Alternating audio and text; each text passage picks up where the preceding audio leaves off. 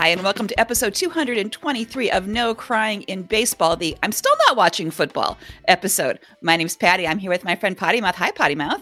Hey there. I, I'm definitely not watching football. I could not give a shit at this point. You know, I, I think that I'm, I'm going to have to soon, depending on what happens tonight, because I've got like a Bills thing happening in my family Mm. that's kind of new, and I'm an Ohio girl, so we got Bengals moving on, so it's going to be important soon. But I just can't can't do it yet. But soon, but soon. Yeah. So, what are you going to do if it's a Bengals uh, Bills matchup? smack down my own damn family one way or another, whether it's sibling or child. Someone's going to get hurt. I don't know.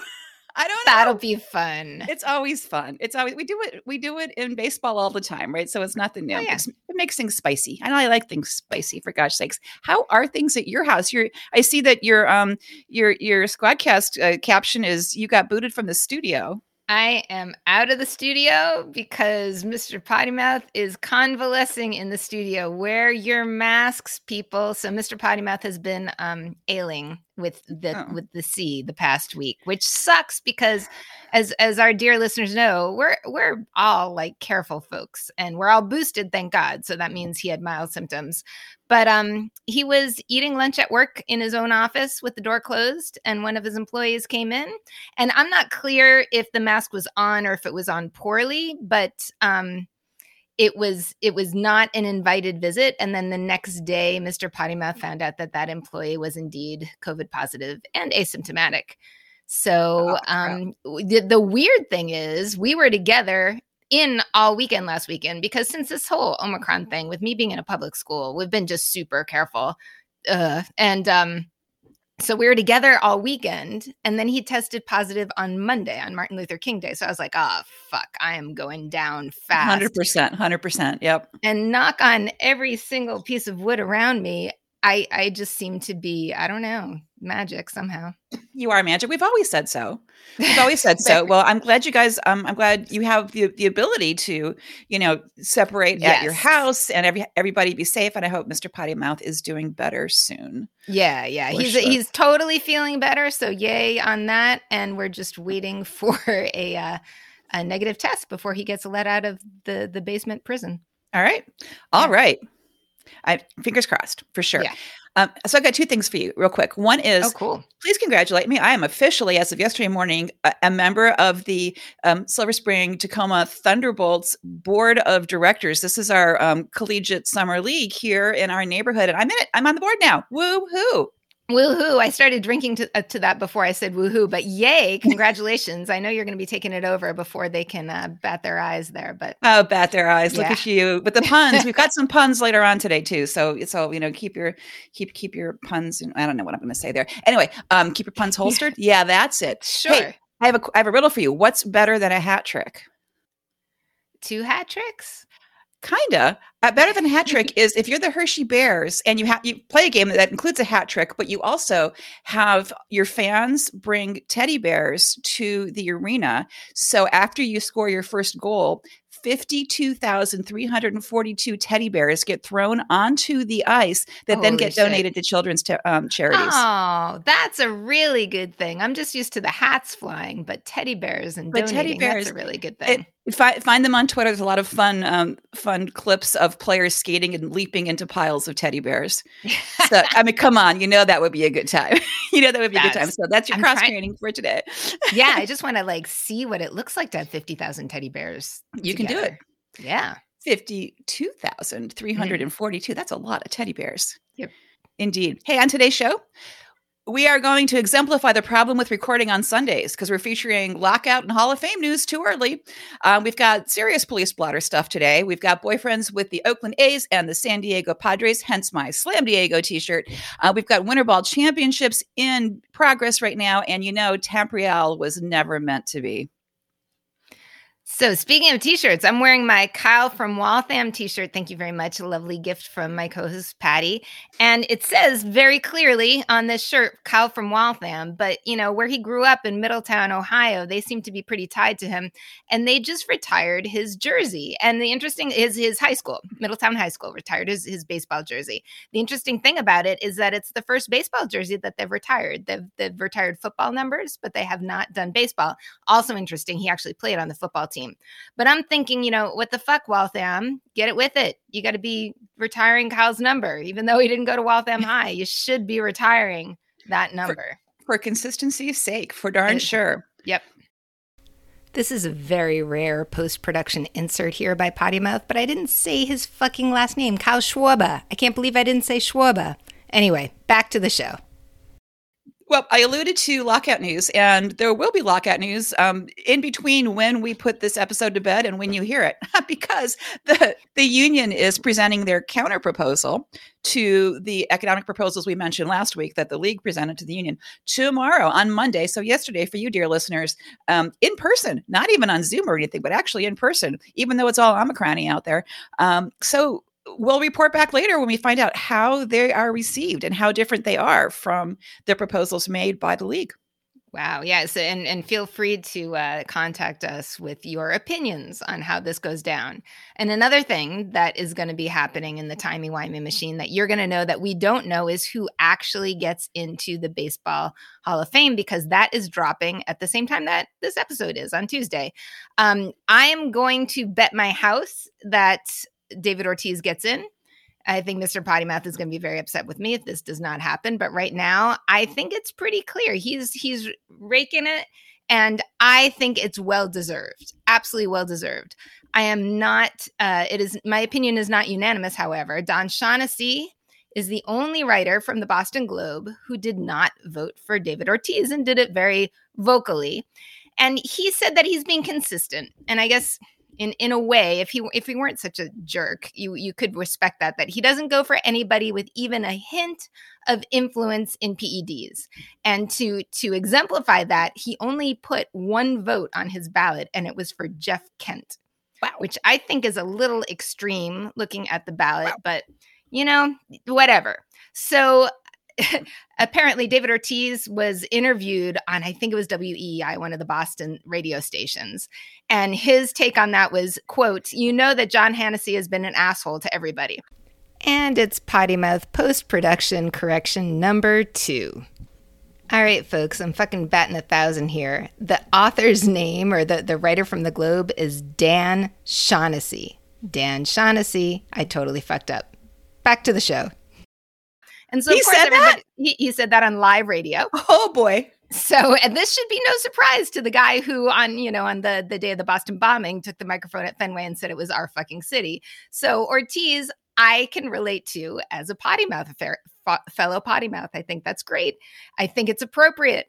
Um, Ortiz, of all people, is the one that you know the, the ped thing is very arguable he had one single positive test in 2003 with which was when they supposedly did like an anonymous testing to determine if they were going to start testing which they determined yes people are doing this we're going to start testing. And he didn't test positive at all after then. And he did a lot of really good things after 2003 people say you know a couple of world series with the with the boston red sox. And manfred i mean i'm never going to praise Manfred for anything, but he did sort of try to get Ortiz off the hook by saying, well, he could have been one of the guy with supplements or something like that. I don't know. Fuck Manfred anyway. But I think that uh, that Shaughnessy just it's a little it's a little out of uh, not necessary. It's a little bit of an extra statement to just be omitting somebody who is that important to Boston sports. I mean, everybody loves Big Poppy, but Boston especially loves Big Poppy. So this is just sort of putting yourself on a big target for Boston uh, fandom. And by the way, yesterday was actually the anniversary of when the Red Sox signed Ortiz originally, and it was for a one year, $1.25 million contract after the Twins released him to be a free agent. So you never know what's going to happen with these guys that we're talking about. You never know. Well, at least um, he got the unanimous no crying in baseball vote for sure.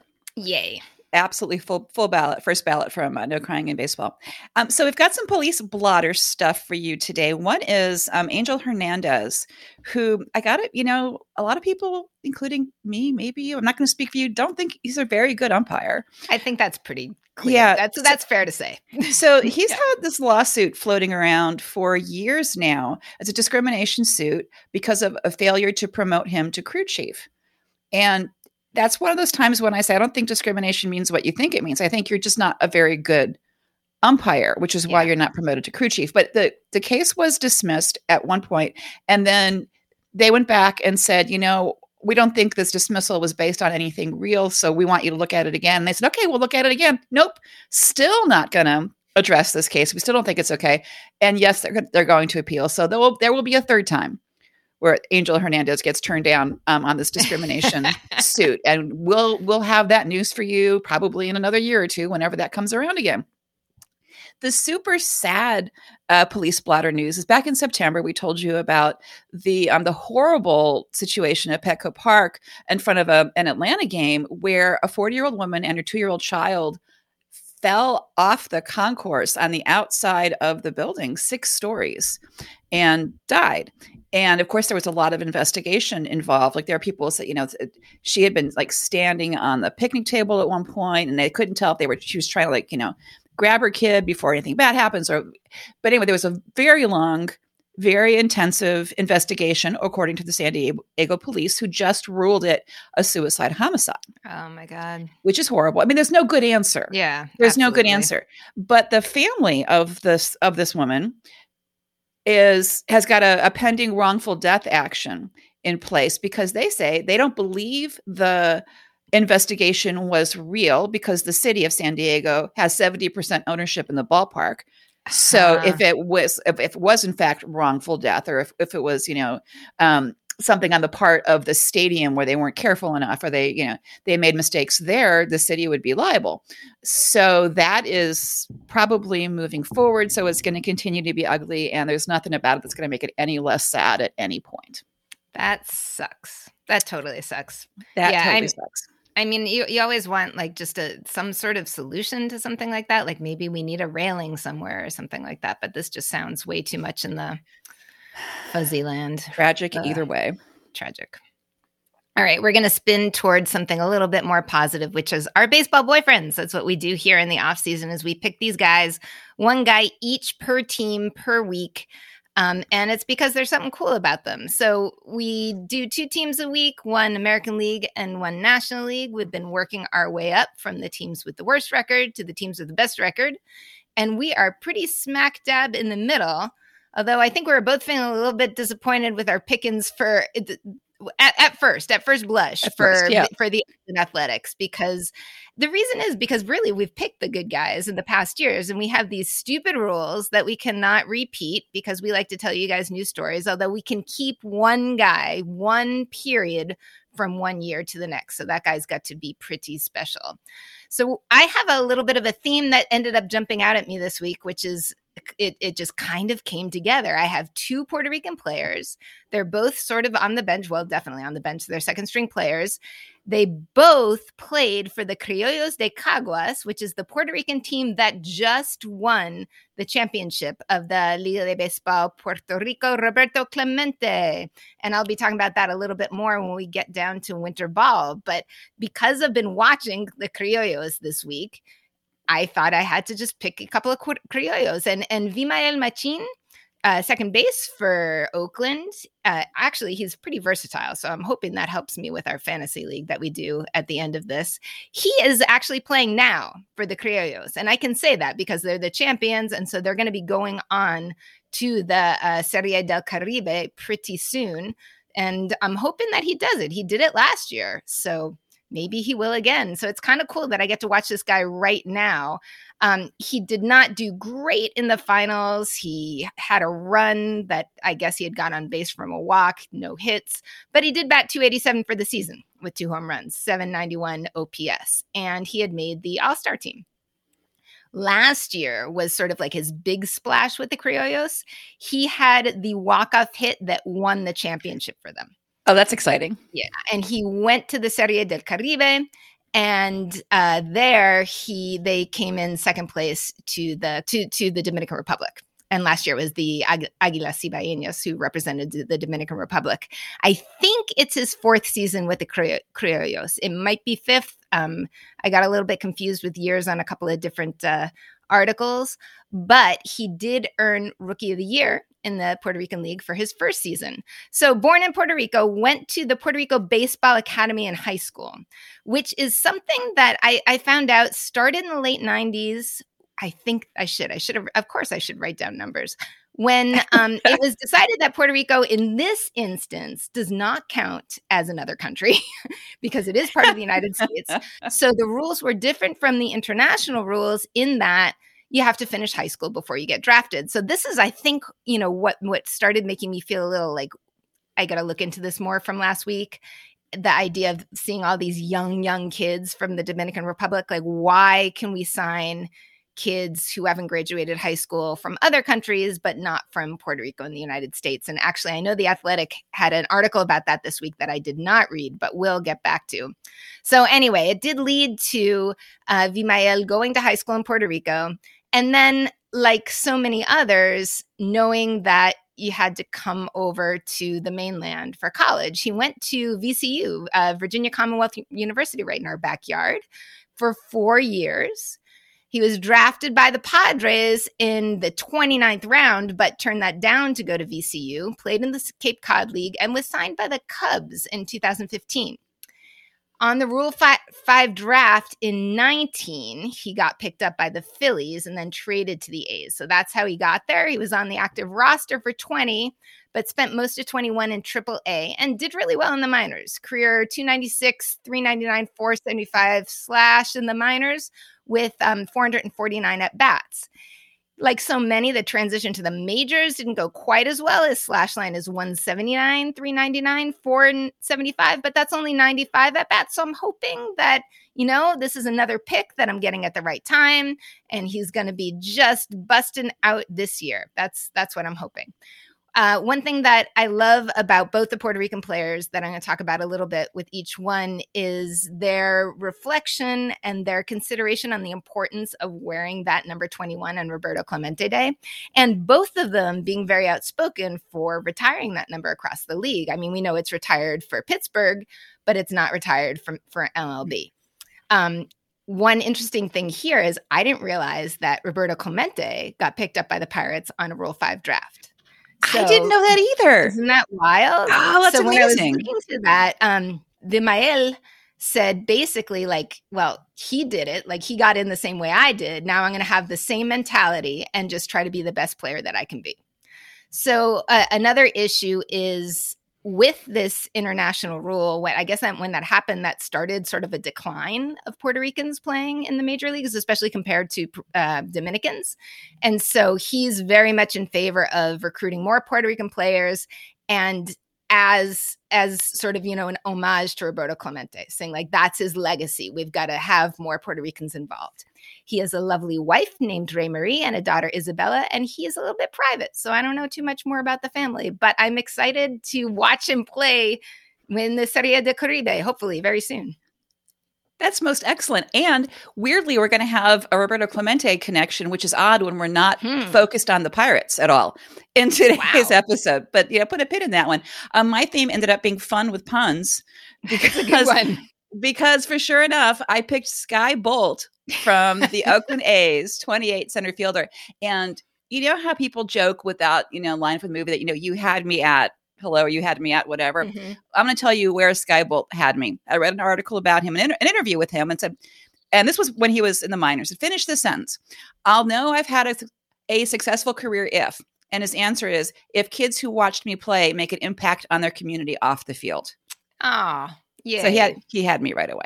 So I mean, I it was like oh, okay, you know, Skye Bolt, fun to talk about because his name is frickin' Skye Bolt. His dad gave him the name because it was a name that popped.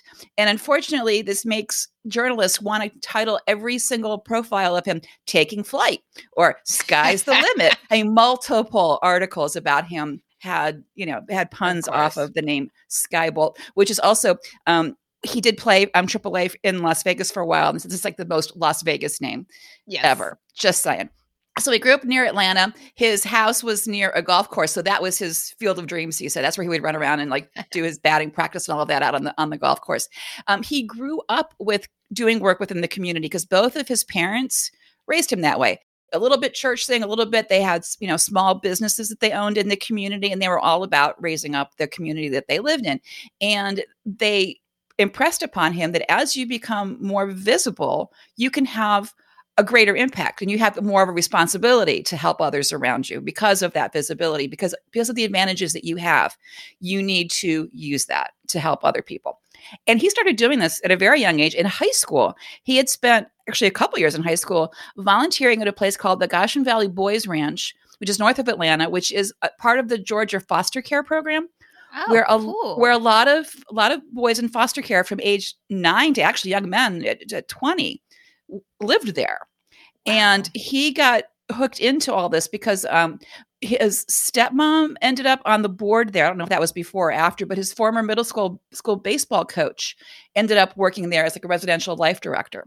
So got Hmm. him tied into it. So he would go and just hang out with these guys, and he would play sports with them. He would just hang out, visit, um, have meals with them, and then later, you know, donated equipment to the, like sports equipment to them. He also, this man, he's in high school at this time. He initiated toy drives at a bunch of local high schools to provide Christmas presents for these kids. Oh, Right. And so it's, this is like, you know, this is not just I show up and do my, you know, yeah. my service hours. You know, we, that's a requirement for a lot of kids. You got to do this is way beyond that. So the Nats initially drafted him in the 26th round out of high school, but he said, "Nope, I'm going to the University of North Carolina," uh, which he did. And then the A's picked him up in the fourth round in 2015.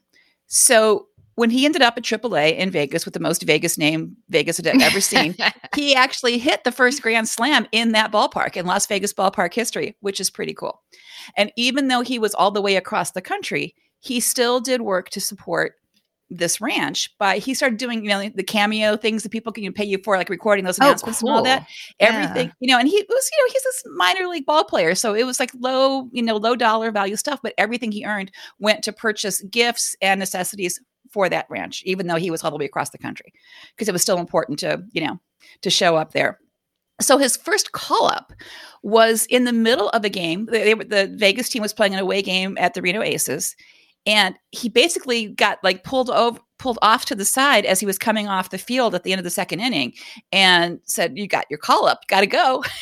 and oh so my god. like he got his like you know imagine. congratulation hugs from his teammates got all his stuff and apparently the clubhouse the away clubhouse you have to walk down the left field line to get to it so he starts walking down this line and people are starting to realize why he's leaving and so the umpire is yelling congratulations the fans start standing and clapping for him Oh. the other team starts clapping for him because they've all figured out what's going on, right? So on the flip side of that, his mom was watching this game like on her laptop, you know, from you know from Georgia, and apparently nodded off during the game. She wakes back up and her son's no longer in the game, so she panics, thinking he must have gotten hurt. Oh, no. Until she gets the tearful phone call about, no, I got my call up. But apparently everybody was weepy. He was weepy, his dad was weepy, his mom was weepy, everybody was weepy. So his debut was at PNC Park. Now we're now we're back to Roberto Clemente here, right? So this this happened in May of 2019. Turns out his dad had spent summers as a Pirates fan because his grandmother, his dad's grandmother, lived near Pittsburgh and used to take him to Pirates games back when they were at Three Rivers in her big honking old Cadillac and keep score. His- you know, the, the grandma kept score in the stands, and his dad had always said, One day I want my son to be a pirate. So his debut with the A's was at PNC Park. oh, perfect. Isn't that cool? So That's as close as you can get. close as you can get. So his first hit, here's here's where Roberto Clemente actually kind of like you know caused him trouble. The the one one of the outfield walls in PNC Park is 21 feet tall to honor Roberto Clemente, number 21, and that's extraordinarily higher up than most most um, you know outfield walls in Major League Baseball. So his his first hit didn't quite clear that wall. It was like a Oh, few feet short. It would have been a home run almost anywhere else, but not there because of Roberto Clemente is 21 feet. Um, so it was only a double. but but that was it's a good story. It's like okay, people give me Yeah. you know still give me a hard time about that because he said from here on out I'm t- spending more time studying up on what ballparks are set up, how they're set up. Um, he, he was only there for he's only up in the um, in the bigs for four games in 2019. Didn't come up at all in the 2020 season because 2020. In April of this past year, 2021, he actually got DFA'd by the A's. The Giants picked him up, He played two games for the Giants, and they then traded him back to the A's on May 5th. So I think this whole April 1st thing was just some like evil joke because he ended up back yeah. with the A's just fine. then he got pulled back up in June of 2021, and he hit his first home run, which apparently was identical to that hit two years ago, you know, two years and a month later but it went 410 feet because the wall wasn't up there. it wasn't a 21 foot wall because it was in Oakland. Um, you will you would like his dad. His dad's a classic rock guy, so um, his he used Van Halen as his uh, walk up. So he did you know Panama, and he said that at one point. Say to growing up in Georgia, he likes a little country music. He likes, you know, some other things, but he was in a slump at one point, and his uncle called him and said, "You need to get back to rock. It'll help you." And he said he credits Metallica for getting him out of a slump. That's a good thing that's a good thing. I'm going to end on charity stuff with him with two quotes um, because I want to go back to why he's just a damn good guy in his soul. One is he said, Charity work is one of those things that takes me away from baseball and makes me realize that baseball is just a game. Sometimes getting too head over heels for baseball can make you forget about the important things like friends and family. Aww. And his mom said, This is we're going to go, ah, oh, for big, sure here. His mom said, A sports career can only take you so far. He won't always be an athlete, he will always be a great person. Another mom to have a beer with. Another mom to have a beer with. Yeah, for sure. You know, I'm just thinking like, so their last family name is Bolt, right? So there's yep. so many opportunities for naming your child. Skye Bolt is a good for instance. You know? sure. Yeah. Sure. Yeah. I'm I'm curious to know what Bolt Bolt Jr. is going to end up being. Sky's kid. Yep. The sky sure. is the limit. Uh, stop. Right. Stop with that. Stop. Let's go to San Diego. All right, San Diego. I had to check our spreadsheet multiple times to confirm that I really hadn't picked this guy before. I really thought I had at some point, either on San Diego or the Cubs, but I had not. Had I? You know what? I, I know what it is. What is it? I think I think Mr. Pottymouth had him on a fantasy team, so oh. we talked about oh. him because of Musgrove. Oh, right, right. And we did, and I'm about to do that again. So the mystery name is Victor Caratini catcher, which I told you I wanted to collect some catchers here, 28 years old. And the what sold me right away after especially I had been looking into Vimael is that here's another player from the Criollos de Caguas, so also Puerto Rican. He unfortunately isn't playing this year, and I'm not quite sure why, but he did play for at least those four years with Vimael. And last year, he was on the team that won it all. So the Criollos de Caguas have now gone back to back champions, which is a huge, exciting thing um, that I will talk about more in a little while. And the other cool thing about last year was that he was backup catcher to Yadier Molina. The cat, you will notice, is now interfering with the with the show once again because I am not in the studio with the door. So the, the cat has free reign. So which cat is this? This I can't tell by the Emerald, the Hello, the very Emerald. loud one. And yep. I do have a spray bottle that I'm gonna end up using in a moment. Oh. But yeah, so the cool thing about him uh, that my cat is making the weirdest noises. All right, I'm sorry. I'm sorry, Emerald. Yeah, I had to squirt the cat. Did you squirt right. the cat? I did squirt. I'm cat. so sad about it's that. water. I love it's that cat. Water. He's a sweet cat, but you know now and now I have to. Where was I? I was in Puerto Rico somewhere. The cool thing about last year, him being on this is Victor Caratini being on the Criollos de Caguas with Yadier Molina, is it was sort of it's like one of his idols. You know, this catcher that he had been looking up to, and other that happens older. a lot. Yeah, so Yadi went to the, the Serie del Caribe and Victor didn't. I'm not sure if that was a personal choice or a team choice or what, but there are a lot of comparisons between the two and him looking up to Yadier. And he said, you know, but before that point that they played together last year, that he had played against him many years. And now he has the honor of being by his side, that it's a great honor. So he's born in a small town called, Coamo, Puerto Rico. His dad, also named Victor Caratini, was a baseball player but didn't quite reach the same level. He played double A in Puerto Rico for the Coamo team. Co- yeah, Coamo, and uh, and he also played for national men's national Puerto Rican national men's softball team. Uh, so when Victor was young, he noticed his baseball ability very early and coached and taught him he had a very supportive family with his youth baseball. His mom went to every game, and his grandma called to bless him before every game, which is such a sweet grandma oh. thing to do. And that continued even through college, and I'm not sure how much further. I saw one article that said that he played for the Puerto Rican youth national team, but I couldn't find anything else that said when that was or where they played. But I do know at that time he mostly played infield, but like a lot of other players who want to get noticed at that college level to shift to catcher is sort of happened in college, I believe. He also went to the same, this is so much meowing in the background, isn't it? All right. It's adorable. okay, I'm going to just take a little break. All right, folks. If if if this was an awkward cut right there in my editing, it's because I had to uh, pick up the cat so that it would stop meowing in the background. And I know, and I'm talking about Victor, not Catatini, Caratini here, right? Yes. And I was talking about how he went to high school in the same Puerto Rican academy that I had just talked about with Vimael. He was set to go to school at Southern University and A&M College in Baton Rouge, which apparently is one place. I had to look that up because I was like, wait, is that two different schools? It is one school and it's a Division 1 school. But all I could find out, the quote that I saw was that his transcripts weren't submitted on time. He was actually there for first semester, but he couldn't play baseball. He was ineligible because of this. Um, who knows whose fault it is with his transcripts. So at that point, knowing that he was there to pay, play baseball, he went to some competition in Fort Myers, and the scouts there said to him, You need to be seen. You need to go somewhere you can play go to Miami Dade Community College, which he did, and it worked out well for him. He averaged 377 there and split his time in field and catching, and then he was signed out of Miami Dade by Atlanta in 2013 as a catcher. Can I just say that that, that really surprises me that a community college is the place where he should go to get seen. That's yeah. surprising, right? How about that? No, totally. I think at that point it was like the best option that he could get in order to play baseball because of rules and tuition and things like that. Stupid rules. And luckily it worked out. So I don't know. So you know, in hindsight, he was like everything was meant to be kind of thing. Um, he was traded to the Cubs in 2017 when he debuted. And then I think a lot of people will remember when he went to the Padres from the Cubs because it was in the famous Yu Darvish deal. And he went as like a package deal with Yu. Like you get Yu and you get Caratini thrown in with him because get me and you. Yeah, exactly.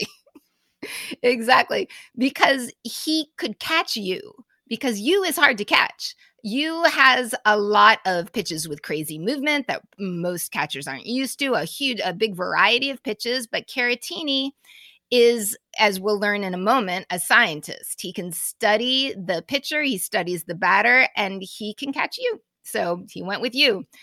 And he caught, once he got to San Diego, he caught that j- no hitter from Joe Musgrove that we talked about a lot last season because it was a big fucking deal. It was the first in Padres history. Wait, that not last season, two seasons ago, 2020, right? Yes. Yeah. yes. Uh, yeah, yeah, We'll go with yes. I think it was 20 because I think it was like that highlight of that dark COVID season. Uh, Joe named him the scientist because of the way that he analyzed everything. And, and Joe Musgrove gives him, gives Caratini a lot of credit for that no hitter because he said that he was out there doing all the math. And the quote is that he was figuring out which guys we need to be more aggressive with with fast fastballs and sinkers and cutters to get one pitch outs and try to save a few pitches here and there. And Victor, of course, throws the credit back to Joe and says it was his day. He had all his stuff. Can I just say I I, I did our, our fact checking because we don't have an intern, and it uh-huh. was in fact at the beginning of this past season. It was 2021, but oh. it was April 9th, so it feels like forever ago. Okay. All right. Yeah. And and I remembered that it was the first no hitter of like, oh boy, it's a no hitter, and then there were a whole bunch. So I just got my my years yeah, wrong on that. Okay. Right. Well, many many things because that is important because he this is the the weird part is that Caratini had also caught the previous no hitter, so the, the most recent no hitter before that, which was the previous season. So now this all makes sense. Eight months before, with the Cubs, Alec Mills. And Mills also credited Caratini for the catching as a big part of it. He said that he he might have sh- shaken him off once, maybe. Um, but basically, he just, you know, Caratini told him what to throw and he threw it He's the first player in MLB history to catch consecutive no hitters for two different teams. So 10, 10 others had done this with the same team, but that he caught a no hitter the last of the season with the Cubs and then the first of the next season with San Diego is pretty cool. Um, another one is that he's the second guy from Puerto Rico to catch multiple no hitters, and the other the other one clearly being Pudge Rodriguez, one of his idols. In 21, he actually hit the first grand slam of the season for the Padres. Um, he spent a lot of time catching, more than they thought, because Austin Nola was hurt. So he's still the backup catcher, but 21, he got the most play out of his career with 116 games. Batting average struggling a little bit, 227 last year, but his 242 career makes me still always the optimist, always the optimist. And then looking at for those like extra baseball boyfriend things, it was hard to find because Caratini is is like Vimael, very um very private. There was one Instagram post that showed he and his family sponsoring a lunch at a group home for people with special needs in his hometown and there was a, just a little article about the home and the the owner said it was their first time that they had a special guest. Also that he's out, outspoken about retiring number 21 and he talks about how important this was for him as a puerto rican because in high school they learned about clemente not just for his baseball but also for his um, humanitarian efforts. And you know famously that's that's how he died was delivering the hurricane supplies to nicaragua and that's that's another thing about why to retire clemente is that it's not just a puerto rican thing it's a latin american thing. Because clemente had actually played in the winter leagues in nicaragua which is why he felt so tied to there. And so then when they had the hurricane he had been sending supplies over found out that the first first three shipments of supplies hadn't gone anyway because of the anywhere because of the somoza dictatorship so when he went over, when when the plane crashed that trip, he was going over to personally make sure that the supplies were getting where they should be. So I think I agree with both Victor Caratini and with Vimael Machin that uh, it's time to retire, number 21. I think it's coming. I think it is definitely yeah. coming. Um, what is coming for you is a surprise. You ready? you ready? Okay. So I am I am t- today executing my um, my one option to keep a previous boyfriend and declaring Jake Cronenworth of the Padres my once and future forever boyfriend.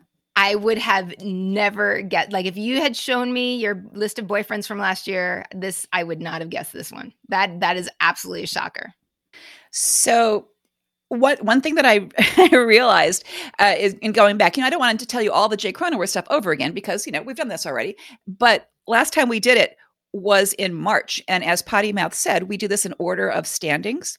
And when we talked about the Padres last time, we also talked about the A's in the same episode, which I think is pretty interesting that it happened at the same time, but it happened in March, which means they were both much higher up in the standings.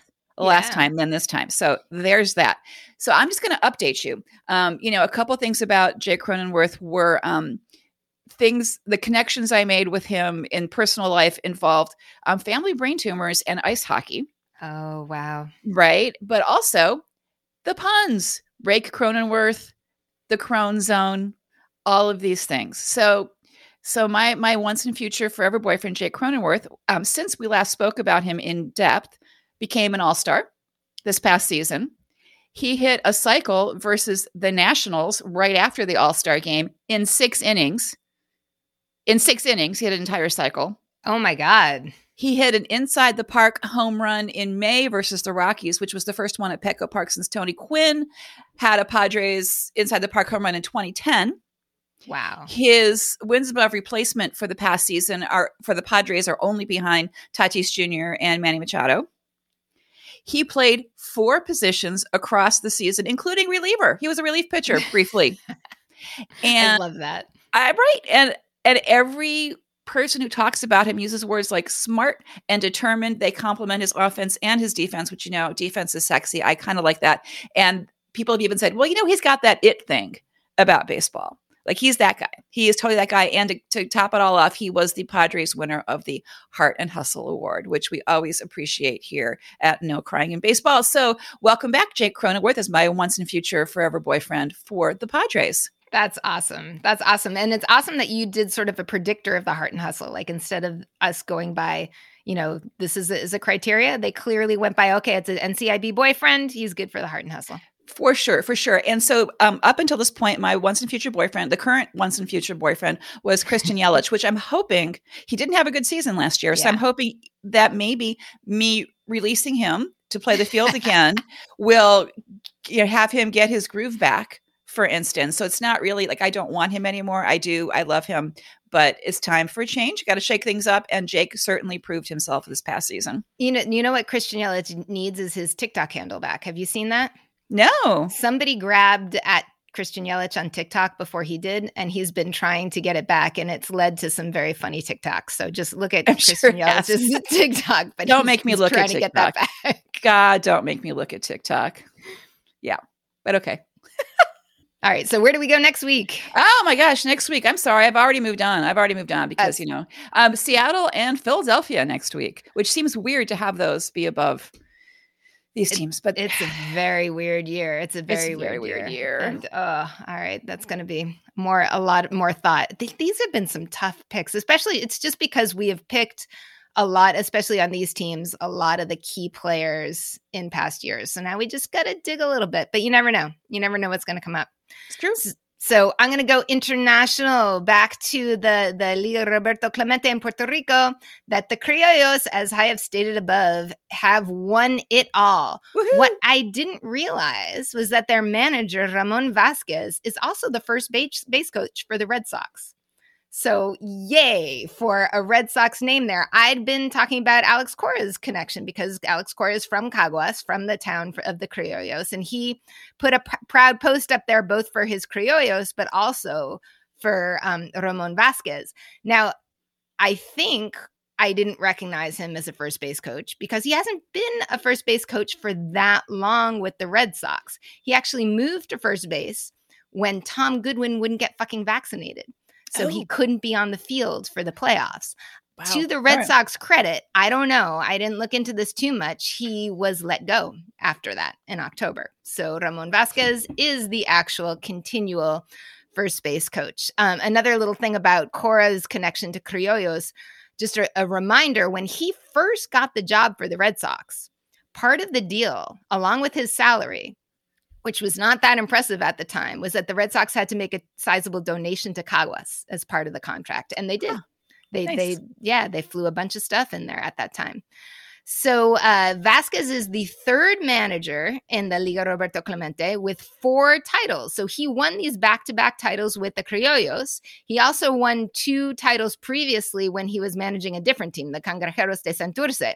The other two managers who have more titles than him are George Scales, or I don't know if that's Jorge Scales. I'm not, I didn't look into Yeah. George's background.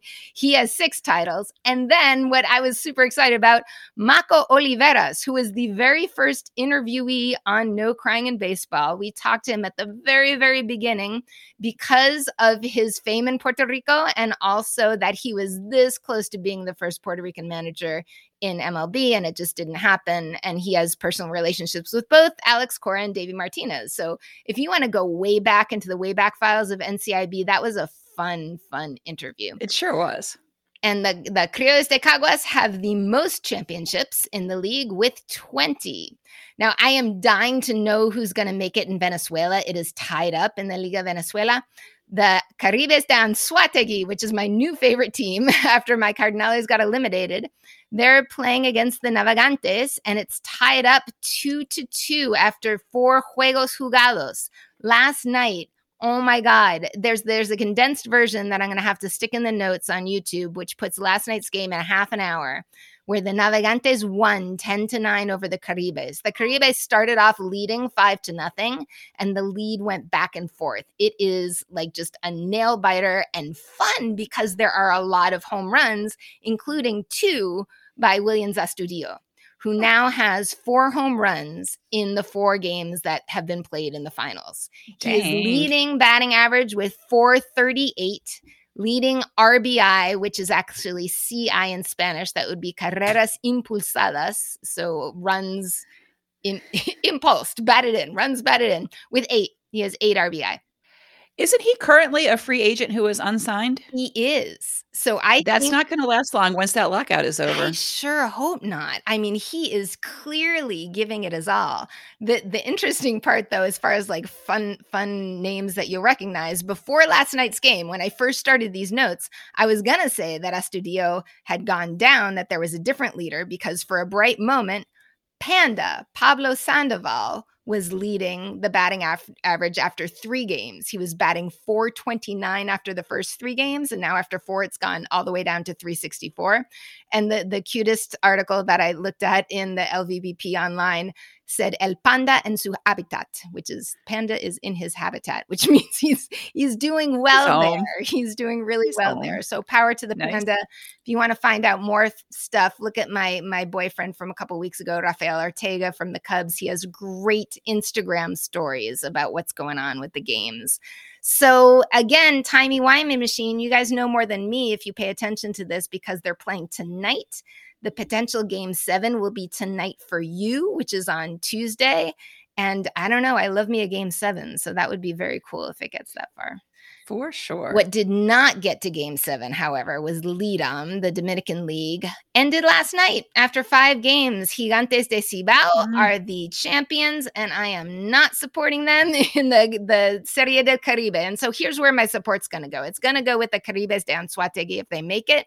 If they don't make it, then I'm going to back the Criollos. But I am not backing the Gigantes because of Marcell Ozuna. And Marcell Ozuna, as you all should remember, should be in jail because he tried to strangle his wife and was seen by the cops and ended up with a diversion program. Go back into lots of our old episodes, but I, I just can't. I just can't even. And he is doing really, really well. So again, this is a guy who's trying to come back in MLB, who's trying to, you know, show some stuff in the winter league and and make everybody forget about what happened so that he can go to a team. And I sure as fuck hope that hope that does not happen. He did really well, though. He was the JMV, the JMV, the jugador más valioso. So he most valuable player of the of the finals. So fuck that. There was actually an interesting spat that I was on his side about, which sort of like I'm I'm on the concept of Tell me more about this. This sort of sucks. So the cool thing about the Gigantes, and I think this happens with a lot of winning teams, they have a thing. They've got their team celebration. And I think I talked about this last week. They have their selfie and it's cute. He does it. Jose Siri does it. Anybody who hits a home run, they come around and they pretend they're taking a selfie and everybody, the whole team gathers around like it's a big selfie picture. And I just wish somebody actually put a camera in that because the pictures would be really cute if they could actually take them. But uh, Junior Lake from the Estrellas Orientales commented that he didn't realize that they had brought the circus to the Dominican Republic. So he was saying that this is a little over the top, which is seven shades of bullshit because it's all in the DR, especially, it's all about the celebration. What the fuck? They're taking a selfie. That's like a middle school thing. Like it's not, they're they're not flipping you off, they're not, they're not shaking it. They're taking a fucking self selfie. So let him take the selfie, but fuck Ozuna anyway. And I had this conversation online with one of our new friends. Hi, Susie, who I know is is in agreement with us on this. Um, the Estrellas Orientales loss was a bummer. I mean, I don't agree with Junior Lake on this, but there were two things that I loved about the Estrellas. One was I can't believe I haven't mentioned that Fernando Tatis has been managing them. This is dad, Fernando Tatis Sr. has been managing the Estrellas Stralvis. And I didn't quite hear it enough, but when I was watching that final game, man, he came out to the mound a lot. So they kept saying, Here comes manager Fernando Tatis. And I was like, Oh, yeah, there he is, because they just had to change a shit ton of pitchers. They were not doing well. The pitcher he should have put in earlier, though, was fucking Fernando Rodney, who is still raking at at what 42, 43. They put him in in the third inning after six runs had been let up, and he shut it down. He shut two outs. These next two players out, including Jose Siri. And um, the last thing I want to say about the Gigantes, though, is I totally forgot about my former boyfriend, Ronald Guzman, El Condor, was playing backup first base for them, and he has legs that just don't quit. I mean, he can reach, and his splits, you've just got to watch him. So, anyway, if you want to see more of Guzman, pay attention to the Serie del Caribe. Who knows what's going to happen? Uh, my word of the week, even though I've dropped a couple out of the way, I one thing I thought was cute especially I was noticing this a lot for the Estrellas Orientales, when guys are left on base, they say quedaron o quedó en circulación. So they're left in circulation. yeah. Okay. So those are guys on base. Um, nice. So as we're working up to the Serie de Caribe, another country I haven't mentioned at all that's going in is Colombia. And I didn't notice that Sandy León is still playing there. I know I've talked about him in past years. He's Venezuelan. His wife is from Colombia. So he played for Colombian team, the, the Caimanes de Barranquilla, past couple years. And this year he went in saying, I want to go. I want the Caimanes to win. I want to go to the Serie de Caribe playing for Colombia. And that's what's happening. And, and this is another case of a guy who is not connected to any team. So he can do it because there's no team. Well, I guess for anybody, no team's going to tell him anything right now anyway. But um, but he can go, and he's trying to you know get picked up again. And Sandy León is a guy for both of us. I mean, he started with the Nats, he went to the Red Sox, he went to Cleveland, and then Miami.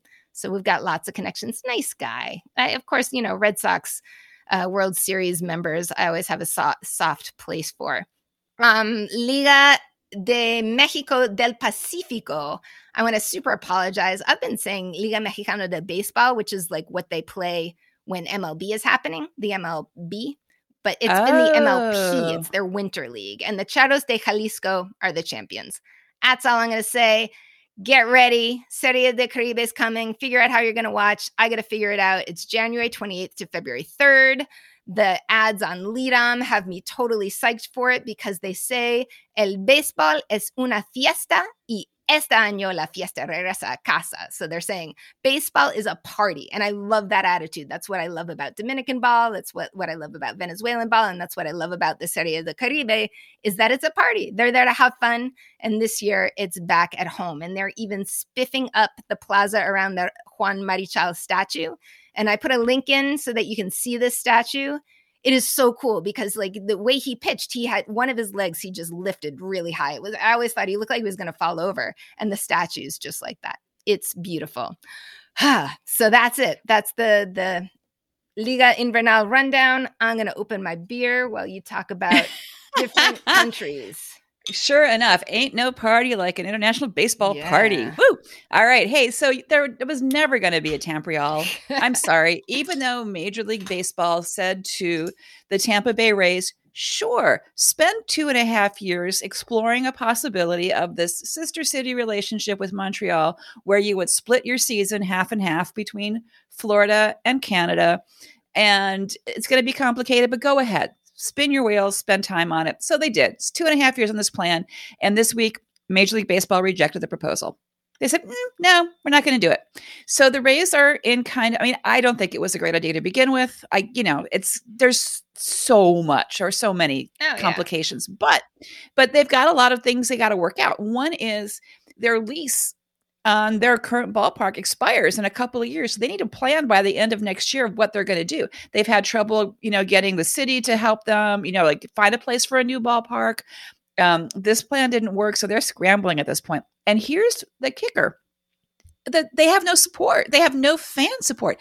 This again, the Rays have the best record in the American League. This is multiple years in a row, and they are 28th out of 30 teams in average attendance, less than 10,000 people per game go to that well, the ballpark sucks is the problem. I think this is like a chicken egg thing because their current ballpark yeah. sucks. The site sucks. It's hard to get to. It's not fun to yep. be in. So, and they can't find another yeah. place. They're like they're having a hard time trying to find another place to put it that people will go to. Um, but they're saying, yeah, like fans were not excited about this idea of them spending half time in Montreal, right. but they're still not going to the ballpark. So what's going to happen? Montreal clearly wants baseball back. A lot of cities want a, another want a team. They want the league to expand. A bunch of places like um, Charlotte and a bunch of cities want that, including Montreal. But the league says they can't expand until the Rays and the Oakland A's deal with their stadium situations. Where are they going to end up? Because they can't make decisions about are we going to add anybody until we know where our current teams are going to be. So meanwhile, the Oakland situation where, you know, the team itself is weighing both we want this new ballpark to be built on the port or we're going to Vegas.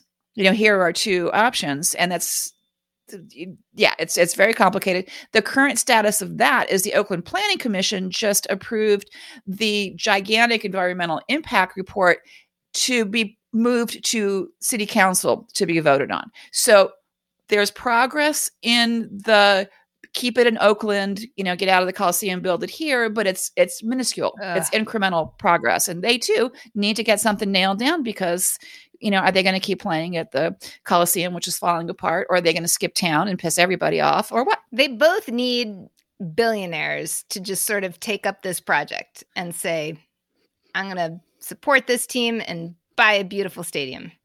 That's that's my plan. Okay, look at Potty Mouth going for capitalism. there we Woo! We need we need good-hearted billionaires to, to jump I in don't on ever this. see you go like with the rich no. guys as a yeah, this, the rich guys will nice save rich us. guys. Woo. Yeah, I don't know. All right. uh-huh. Yeah.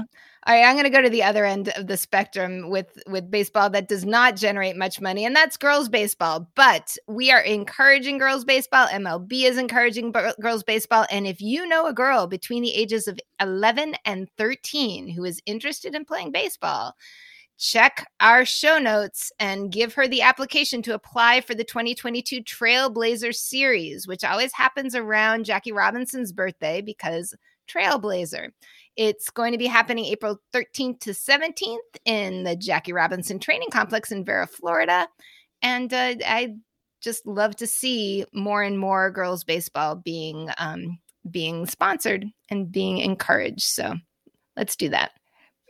Which reminds me of a thing I completely forgot about, which is I saw that Justine Siegal posted about Miami University, which is my alma mater, is one of the few colleges, universities that actually already has um, girls club Yay. baseball. Very cool. And I thought, wow, I, you know, I had no idea, so I'm I'm pretty excited about that. So yay, yay, Miami, who are no longer the the racist name. That's a good thing. That's right, they had the Red Hawks. All right, hey, so what are you up to this week? This week, work. Yeah, work and and Yeah. trying to pay attention to this international baseball. I really want to see what happens in Venezuela.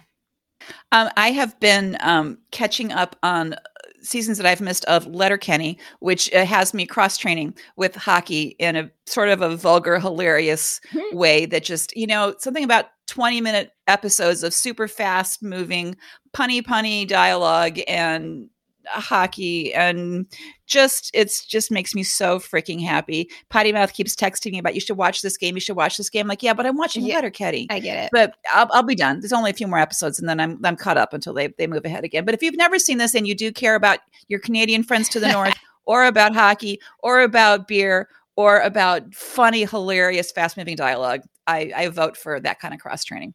I'm sold. I think you would like this for sure. Hey, so if you um, are enjoying No Crying in Baseball, there might be some friends or family that you think should listen to us too. Please feel free to let them know about us. If like your friends or family would like to hear us talk about baseball, we would love it if you found us on social media.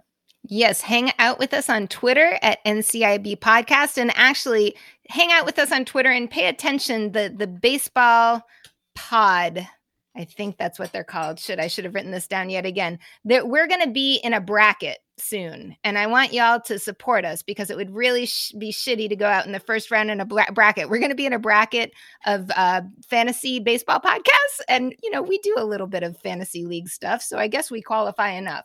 So I, there's going to be more, yeah, baseball pods. So follow baseball pods, vote for us in the bracket of uh, fantasy baseball podcast. And so, yeah, that's Twitter, Facebook, and Instagram are no crying in b-ball.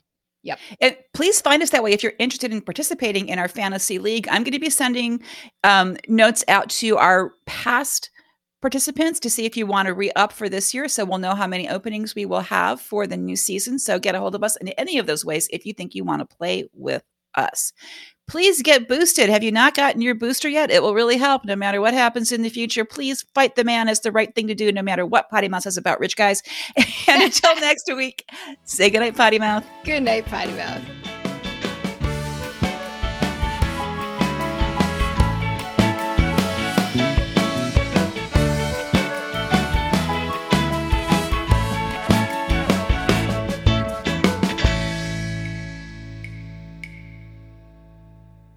You, you'd think I would fucking get a clue by now.